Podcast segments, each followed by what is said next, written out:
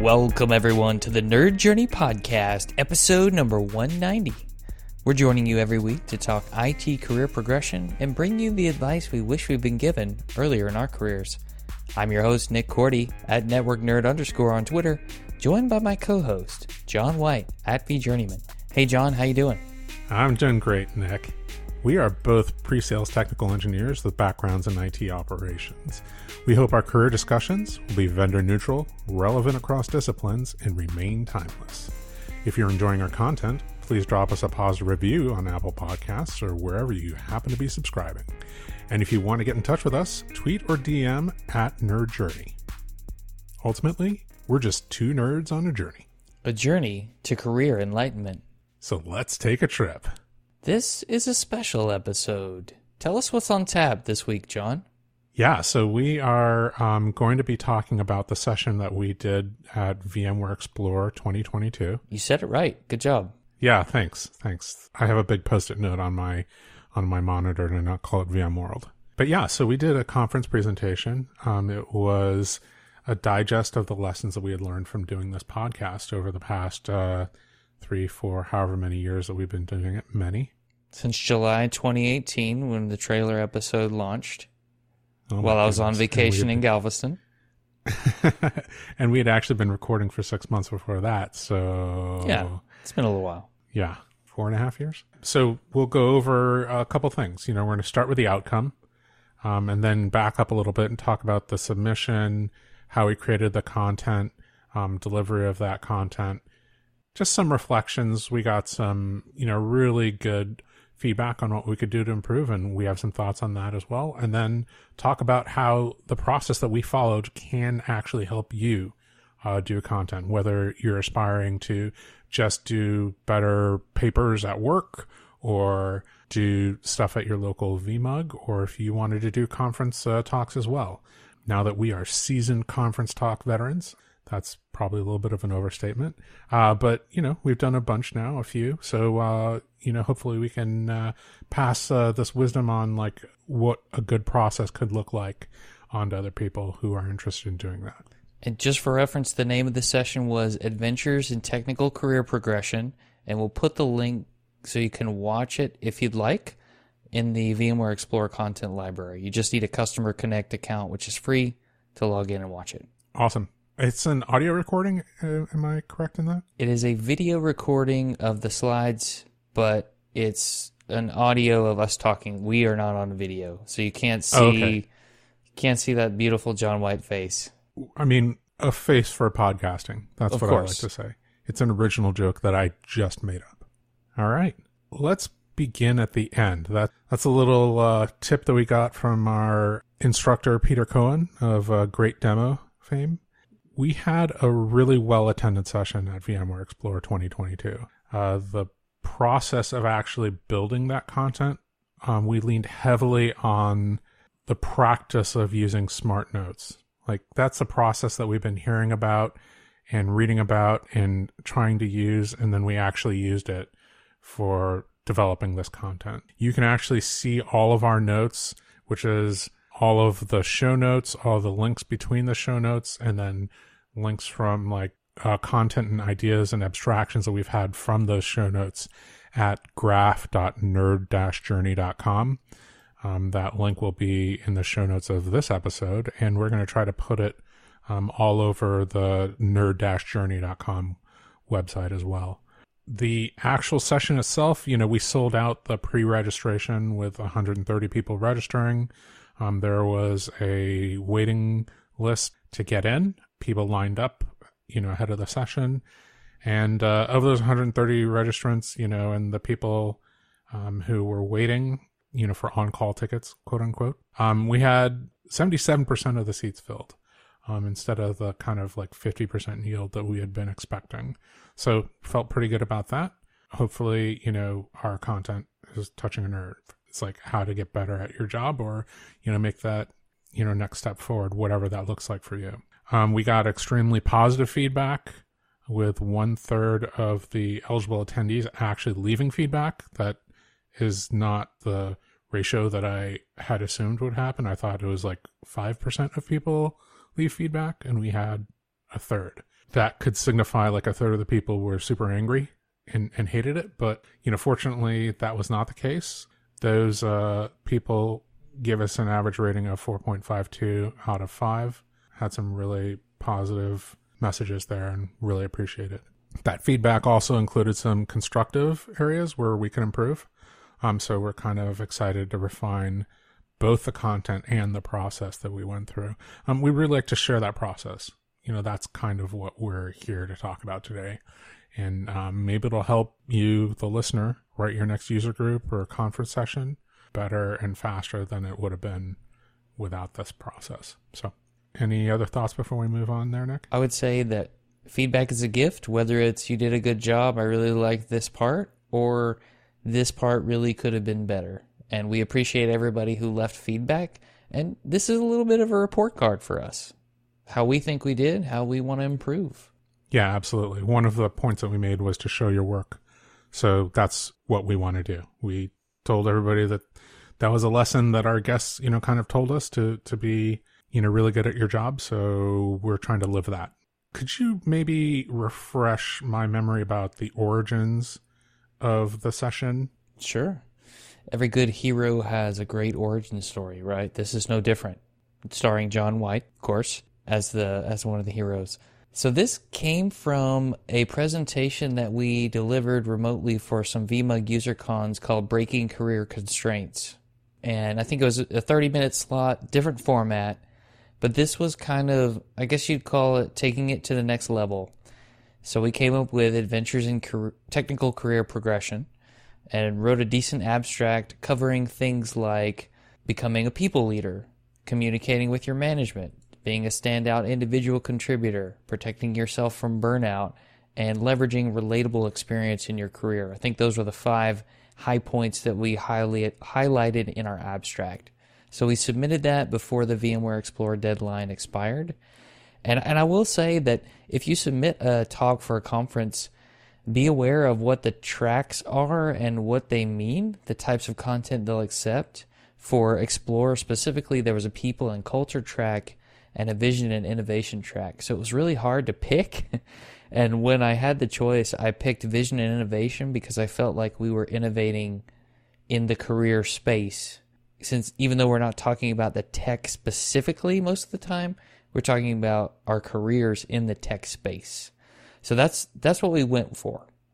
And it was the week of June 27th. I got an email from someone inside VMware who was in charge of that track and said our session was not listed in the content catalog yet, but that it had been selected for a People's Choice Award and then it was going to be put to the vote for the vision and innovation track along with a couple others and we had until the end of the week to promote that and get people to vote. And thank you for those who voted. We were fortunate enough to to win that vote, and we were selected to be in the content catalog around the beginning of July. So we had about eight weeks to create and deliver. So here's a lesson for everybody. We had not written the presentation at this time. All you need is a, a title and an abstract. You need an idea that you think you can do. Not until it actually gets accepted do you need to have the presentation in the form of writing it and building it. So we hadn't actually built it, but we had the content to mine for it. So once that happened and it was accepted, we had to do things like work with a speaker manager, understand the types of things that would be available to us in the room where we presented, since it was a physical conference. You know, are you going to have access to see your notes? as you deliver the presentation? Is there going to be water in the room? Are you going to use a wireless mic and have a clicker to advance the slides? Do you need to leave time for questions? When do you have to submit a draft of the slides? So all those things play into your preparation. And I'll I'll just leave it there. Anything to add? Yeah, I would say that I don't want to oversell like how little that we had done before. Sure. Because we had, you know, obviously done the presentation for VMUG before, so we knew we had the content. And we also had all of our show notes, right? So I think, like, kind of on a strategic basis, we knew that we had everything, all the content you know, at our fingertips to pull out. You know, it was really just a matter of organizing it and, you know, pulling out the patterns that we had already identified, you know, for that abstract. That that's the power of, you know, having really, really good show notes. I'll tip my hat to Nick because he does all that work um, to make sure that we have, you know, good notes of um, the guest interviews. And, you know, if we didn't have that, then we would not have been able to do this. We wouldn't have been able to do the session before, you know, the VMUG session. Like we just leaned heavily on our show notes to to develop that content. Teamwork, baby. Yeah, makes the dream work. I just made that up. Nice. Totally. Copyright. John White. Yes, 2022, Nice. September 16th. I'm gonna I'm gonna mail that to myself so that uh so everybody knows that it's uh, date stamped on Do the it. envelope. So let me talk a little bit about the process. We'd kind of been having a conversation between ourselves for quite a while on how to make our content more connected and discoverable. What I mean by that is we have, you know, hyperlinks in our show notes on the website and we have tags. Um, I think that our tag system isn't great. It's just what we happen to write down at the moment um, while we are, you know, doing show notes, and it doesn't necessarily mean that we're reusing exactly the same tags, and it might mean that there are two variations on a tag that mean the same thing, or you know, what if there's like an overall topic that should like encompass like three different tags? You know, the, the- there's just no real way to like kind of do any of that organization. So um, the tag system didn't do exactly what it was that we wanted to do. We knew we had these tools. We had been uh, talking about doing the Zettelkasten process, which we covered with uh, Josh Duffney in episodes uh, 156 and 157. And, you know, we had some like external tools to actually do that. We knew that the outcome of the process would be, you know, all these connected notes, and that would actually enhance what we could offer our audience, you know, you, our audience. So going through this process would not just help us actually develop this content, you know, better. It would help us develop content better and faster for the future. And it would enhance what we could offer people who are trying to connect, you know, one conversation that we had in one episode with a different conversation. You know, one was the, the other time that we've had a discussion of that concept. We could kind of create a link to that concept and then show every single other episode, maybe even with extracts of the the conversation of that concept at that time. You know, it would serve a dual purpose or a multiple multiple purpose. I think probably another output might be more web discoverability. You know, search engine optimization is something that came up a couple times. It didn't rise to the level of something that we uh, included in the uh, presentation, but it was definitely you know something that we were thinking about. So you know, ultimately, we went for it. Right, this is using kind of a connected note, smart note system was kind of critical to how we were going to go through this process. And I think if you watch the recording and look at the slides, you'll see screenshots of these connected graphs, connected nodes. And I, I don't know that we signposted that enough and explained what those were during the sessions, but that's what they were. And that's kind of the idea that we were going for. So if you look at the, the graph.nerd-journey.com, that is some of the stuff that we're getting at through making this data available. Yeah. I think the first part of that process was moving those show notes to the tool that we used. We happen to use Obsidian. Um, it's free for personal use. You know, we don't have a company. We're not even a nonprofit organization. We decided this was personal use. Obsidian is a pretty cool tool. It uh, stores your text notes uh, locally in text format. Um, it uses Markdown as its kind of native text format, which is a very easy version of uh, marking up your text to, in order to get formatting. We had been doing that almost from the beginning. I want to say like maybe there were 10 or 15 episodes that we didn't already have the show notes and markdown. So it was not quite as simple as copy paste, but like the, the copy paste process of our show notes into Obsidian was fairly simple. It wasn't easy, you know, to, to get everything in. It was a lot of work, but it was a simple process. And kudos to John for figuring out how to put all that stuff in Obsidian because I did not know how to do that. So kudos, man.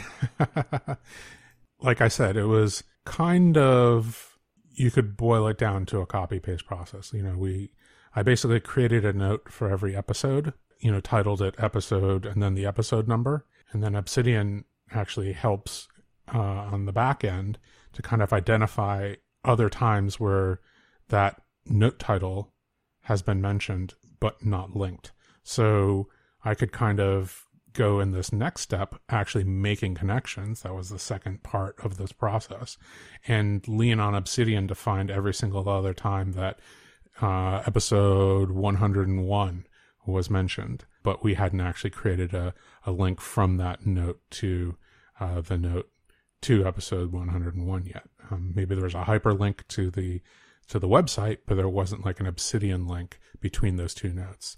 So you know, going through and creating all those connections with just episode numbers uh, was, you know, kind of the first phase. The second phase was making sure that we had connections to people.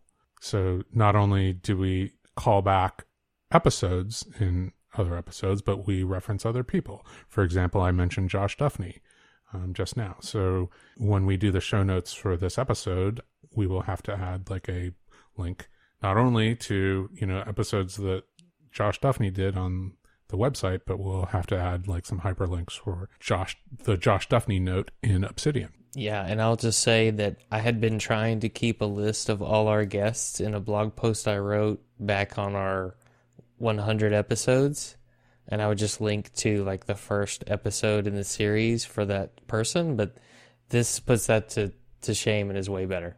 Way way better it was pretty cool. Although I have to say, we were able to just repurpose that blog post too, because you were able to give me the text, including the hyperlinks, and then I could just drop it into kind of like a, a table of contents type note. In the this like personal knowledge management, people call those maps of content instead of tables of content. Yeah, it's it's a map of content note. Now I think we haven't like that one is still in progress. Like we probably need to add all the the links to the specific episodes as well as hyperlinks to the the website episodes notes. But um, it's a first pass, right? So that was important. It was to get all the notes in, um, any enhanced, you know, external documents that might help this process, get those in, and then get those connections. The kind of like the the last phase of that process was actually abstracting kind of the the concepts that people were talking about that were repeating anytime somebody mentioned you know the general theme of becoming a better individual contributor we kind of had to tag that because you know that was one of the major themes that we were covering in our conference talk how to become a better individual contributor anytime somebody mentioned you know the process of considering whether or not to become a manager you know we had to go in and and and do that tag that so that we had like an overall note that talked about hey considering a management career. And then, you know, there was a link out to basically every single episode note which had that mention so that we could kind of make a two-way connection between the general concept and the episodes where they were discussed. That, that was pretty important. And then I think the next phase um, after making those connections was actually writing content. So I call this the start of the writing process, although that's kind of like a continuum. Really, this is what I kind of thought of as where we were refining like those notes that we had made. Like, you know, for example, the considering a management career note, we created a link and a blurb to every single episode where a guest mentioned that, or even we mentioned it, and then a little digest, right? So that was just kind of a, a long summary note. Well, that's that's not something that you can present. Like that's just like an intermediate product. So we actually had to refine that product into something that was more presentable. So, you know, taking out things that were maybe less relevant or just were repeats of something that somebody else said or were, you know, maybe even a reference from one of us quoting somebody else. So like we had the original quote, so we don't need the, you know, you know, 10 episodes later when we quoted that quote, you know, that's just redundant. So filtering all those things out, that's where I kind of think about now we're actually writing. It's it's really editing, but you're also trying to add add in things.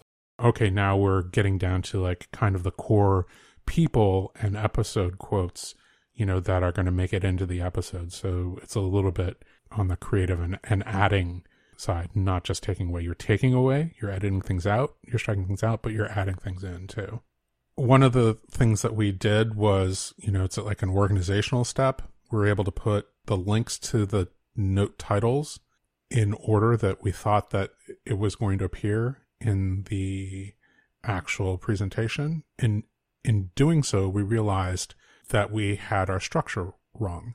They were not five peer ideas. There there were some kind of top level ideas and then some of the ideas that we had called out and seen as patterns were actually supporting those top level ideas. So, for example, we had the idea of participating in a community. That was something came up a lot, but that was actually part of a higher level concept of showing your work and participating in a community, like showing your work to that community, active participation in that community by attending other people's uh, sessions and, and things like that. And that itself was a supporting action for becoming a top level individual contributor. So that top level point was become a top level individual contributor. Underneath that was show your work.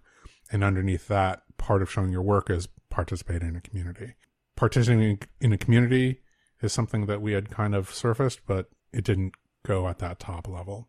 So, you know, we refined how we tell that story and the structure, which points are main points, which points are supporting points, and then also, you know, who to quote and, and when to quote them we also needed to start to think about how we were going to introduce those people. That was kind of a big deal.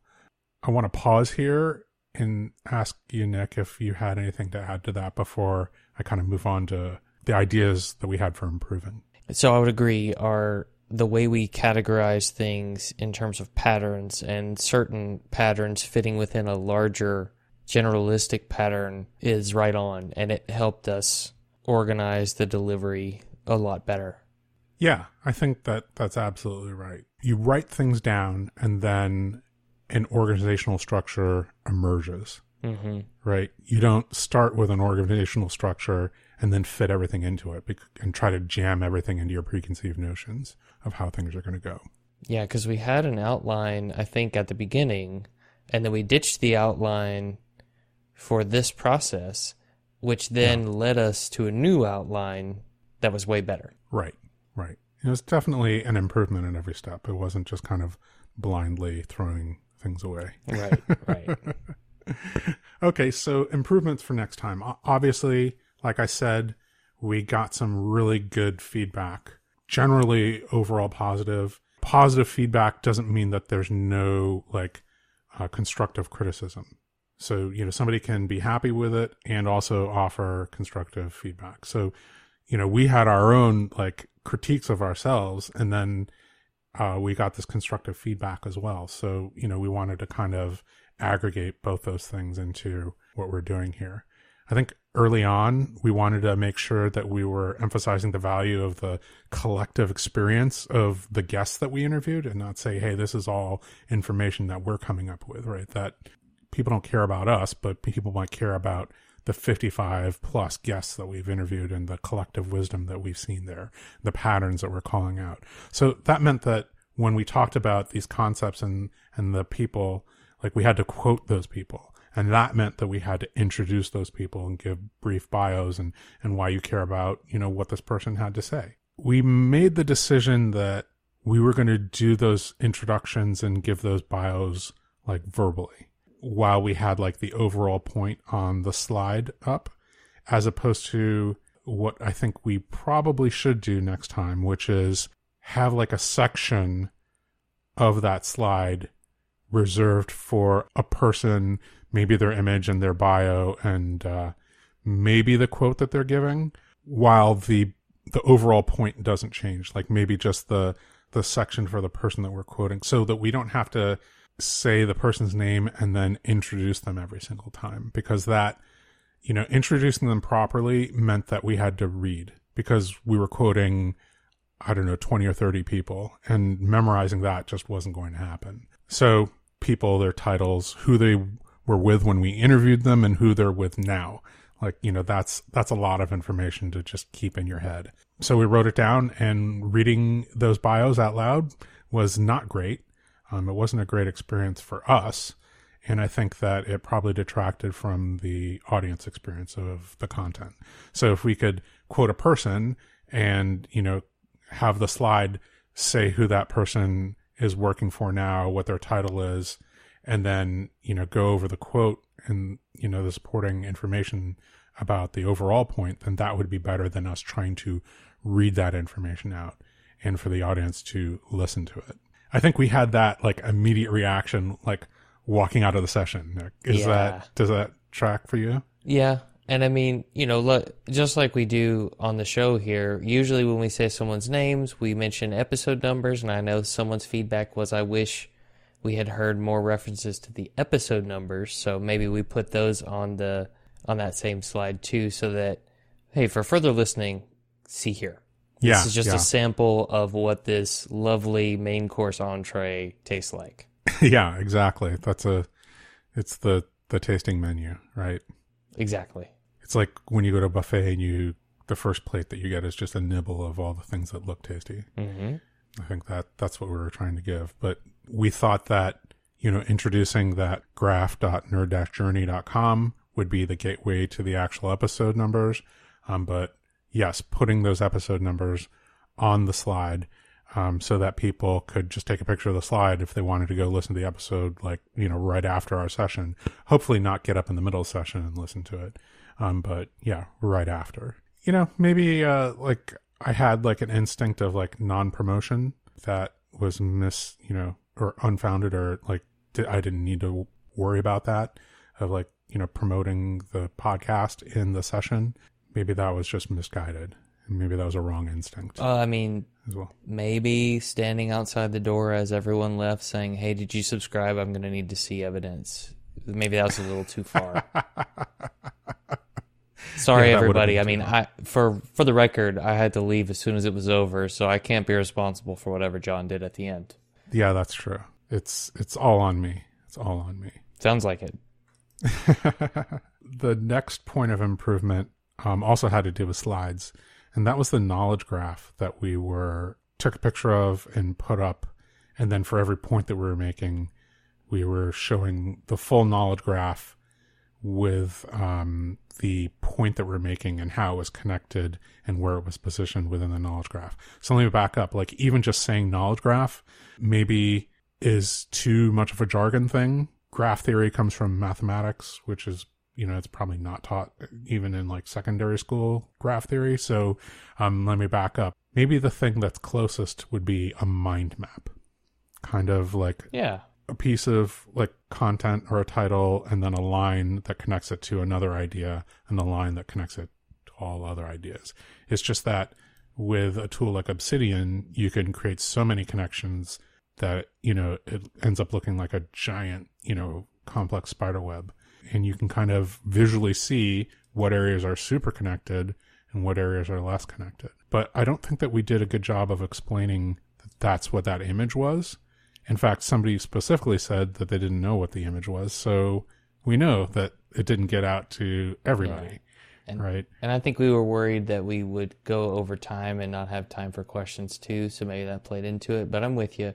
The simplest way to explain what the knowledge graph is, I think, is it is a, a visualization of the holistic data, and each dot is a node, idea, person, and the connection line is there's some kind of common thread between those. Right.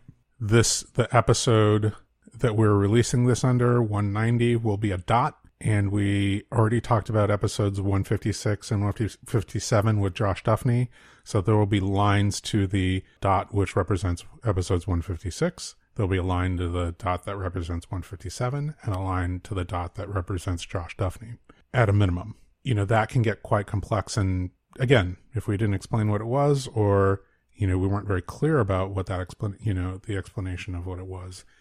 It just looked like this abstract art, you know, and who knows what it was, you know. So obviously somebody didn't understand. So we need to do a better job reclaiming the time that we took to like verbally introduce each of our guests would probably give us that time to to breathe you know some of those explanations. You know because i think it's important context right? It's like hey these are all our notes that that we're publishing and we want to give you access to them through the you know graph.nerd-journey.com and we want to show you the context of this concept specifically. I thought you know hey that's important or cool.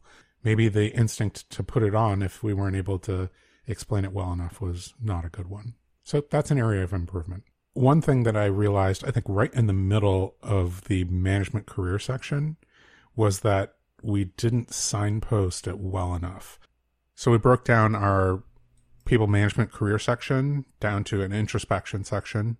You know, hey, it's people management career is a completely different job than actually being an individual contributor on that that team. And the second area was characteristics of good managers um, that our guests have have specifically called out.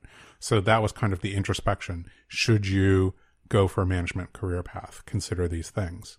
And then the second part was actions that you can take if you have decided to pursue a management path. Notably, like talk to your manager about that aspiration and get their support for it. And two, study for the interviews like you'd study for a certification exam. But I don't think that we signposted that well enough. And I realized that about halfway through the discussion. I think somebody specifically in the feedback said, sometimes I didn't know where they were going. And that immediately made me think about that moment where I realized we hadn't signposted the management career, like the structure of how we were talking about that and the subpoints that we had. So, you know, just saying that up front and like maybe putting that in the slide, you know, hey, these are introspections before and actions after you make the decision to go for management career. That would probably help. Yeah, I'm with you.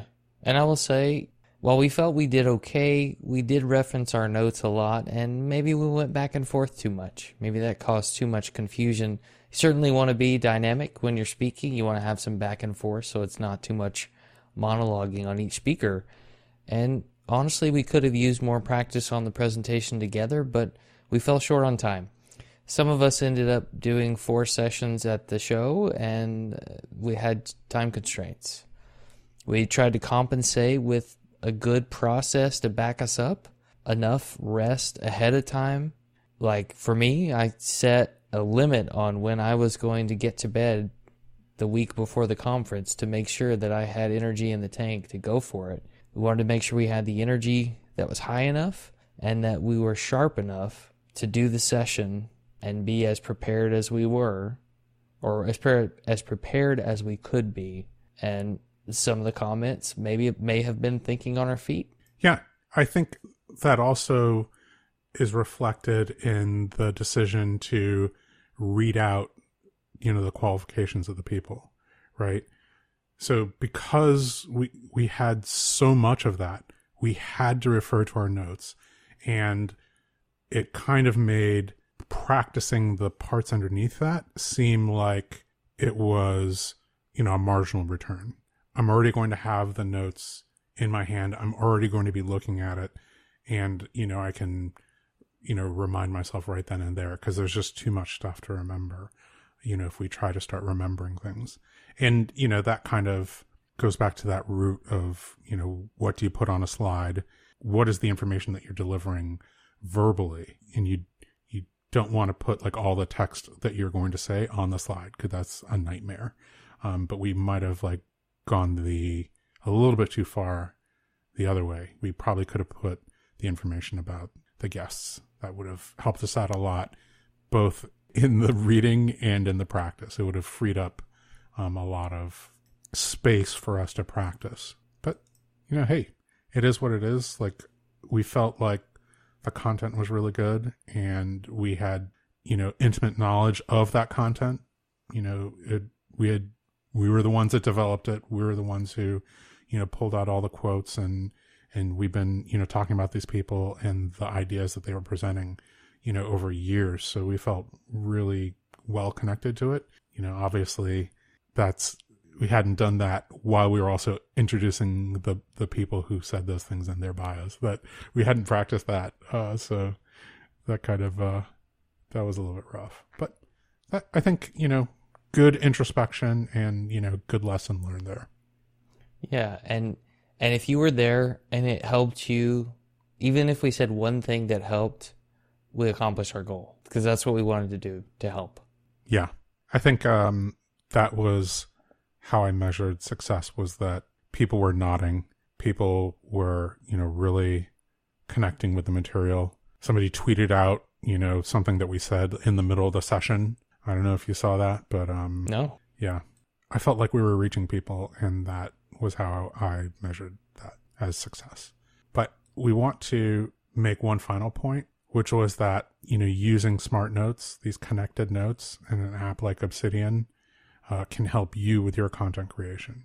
You don't need to use Obsidian. It's just what we happen to use. Like I can maybe help out somebody else if they are, you know, asking about Obsidian. Um, you know, we have Josh Duffney's book um, that we can point people to there's a fairly active community in their uh, forums and YouTube channels completely around like you know building flows with Obsidian, and uh, I promise to and I have committed to doing at least one blog post about uh, task management with Obsidian. So um, you heard it here, folks. More homework for John White. If you want to hold him accountable, please tweet at him by October 1st, 2022. So nice if you if you don't know or can't find my task management with Obsidian blog post on vjourneyman.com, then uh, you can uh, ping me on Twitter and say, "Hey, w- what happened to that? Did that ever? Did you take it down? Like, why did you take it down?" And then I'll be embarrassed enough to actually finish and put it up. Probably that's not going to happen because October first, it's definitely going to go up, one hundred percent. There you go. I like it. hey, we use the process. Kind of our feedback on it is that it's most useful when you're already capturing written content early on. So we had four years of show notes that went into Obsidian that we were able to extract information from. And that's why we were able to develop the content that we did so quickly. I mean, it also helped that we were intimately familiar with the content that was in there. But it's not to say that you shouldn't like think about doing this today because you should. You should probably, you know, grab a tool. Don't spend too much time, th- you know, figuring out which tool. Just grab Obsidian in this case and and start using it. And then, you know, if you wanted to migrate to a different free tool later on, you know, it's pretty easy to do. Here's the story. Like, you know, when we read How to Take Smart Notes, the Sönke Ahrens book, there's this, you know, thought experiment there that said, like, what if you're asked to do a an ideation process, right? Where you're, you have an, I try to figure out like what it is that you're going to write about. And all you have to do is look at your knowledge graph and say, oh, those are my most connected areas.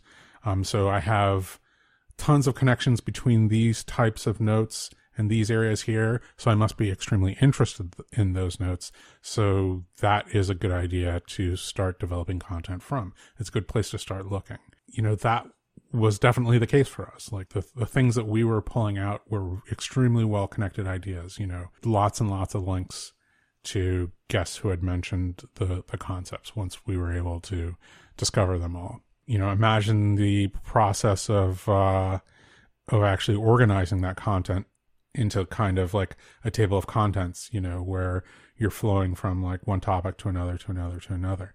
Well, we were able to do that. We had the titles of our topics you know, we were able to, you know, put those in order and we realized while we were doing so that we actually had some organizational refinements that we needed to make and, and reorganize those things. And then each of those notes could have like sub notes, you know, that, you know, where we had sub points and all of that was kind of emergent, but it was all the promises that were made in that book were true. I think the thing that we missed out on was the benefit of having like already refined uh, blocks of content already in those like final notes. And that was just because we weren't doing this process until the session was approved, right? We had ideas of doing it and we just didn't have like an inciting event to kick us in the butt and get us to do it. So now it's happened and we're going to maintain it and we're going to keep on publishing it to graph.nerd-journey.com. So you can see our work as we're doing it. And it's ultimately backed by GitHub. So if you have a GitHub account, you can actually uh, make some comments or file a bug or make a suggestion in the form of a bug and we'll fix it. You know, like, hey, you need to add this note. Hey, you need to add a link to this note. Hey, this note has an, an incorrect link, whatever, you know, that is. Like, we want to show our work, do the work in public, and get the feedback from the people that are benefiting from it. I think you just said we're doing career DevOps and revision control. Is that, is that what you just said? Yeah, that is what we said. Nice. I love it. I wish we had like a CI/CD pipeline for that. Oh, geez, wait, we do. It is. It's all in. Uh, it's all in GitOps. Actually, we can set up the actions to automatically republish. Let's let's think uh, 1.0 before we get to like 7.0. Okay, yeah, that's a good point. One thing I thought of, John, that maybe we should have done differently is maybe we should have gone back and listened to episode 41 on presentations, and then the two episodes with Al Rashid, I believe, were episode 73 and 74 about his experience presenting at a conference. And I can't believe I didn't go back and listen to those before our presentation. Yeah, I feel bad because I definitely read the show notes for those episodes in depth, and I just didn't say anything to you. Uh, so sorry. No, that's fine. There's another note that needs to be created, right? Which is writing content for conferences. And this episode will go under that along with Al Rashid's and 43, I think. 41. 41? Okay. Yeah. Yeah. We're not creating a link to 43. Because 43 was Ethan Banks turning a hobby into a job. Okay, well, you just said Ethan Banks' name in the title, so Now we we are say it. actually going to have to Oh man! there. So do I just if I just keep naming people's names, do you, does that No, mean it's a, more it's a low value link because no, no, no, don't don't do it. Don't even don't even pretend. Okay. Well, I think that's it for that segment.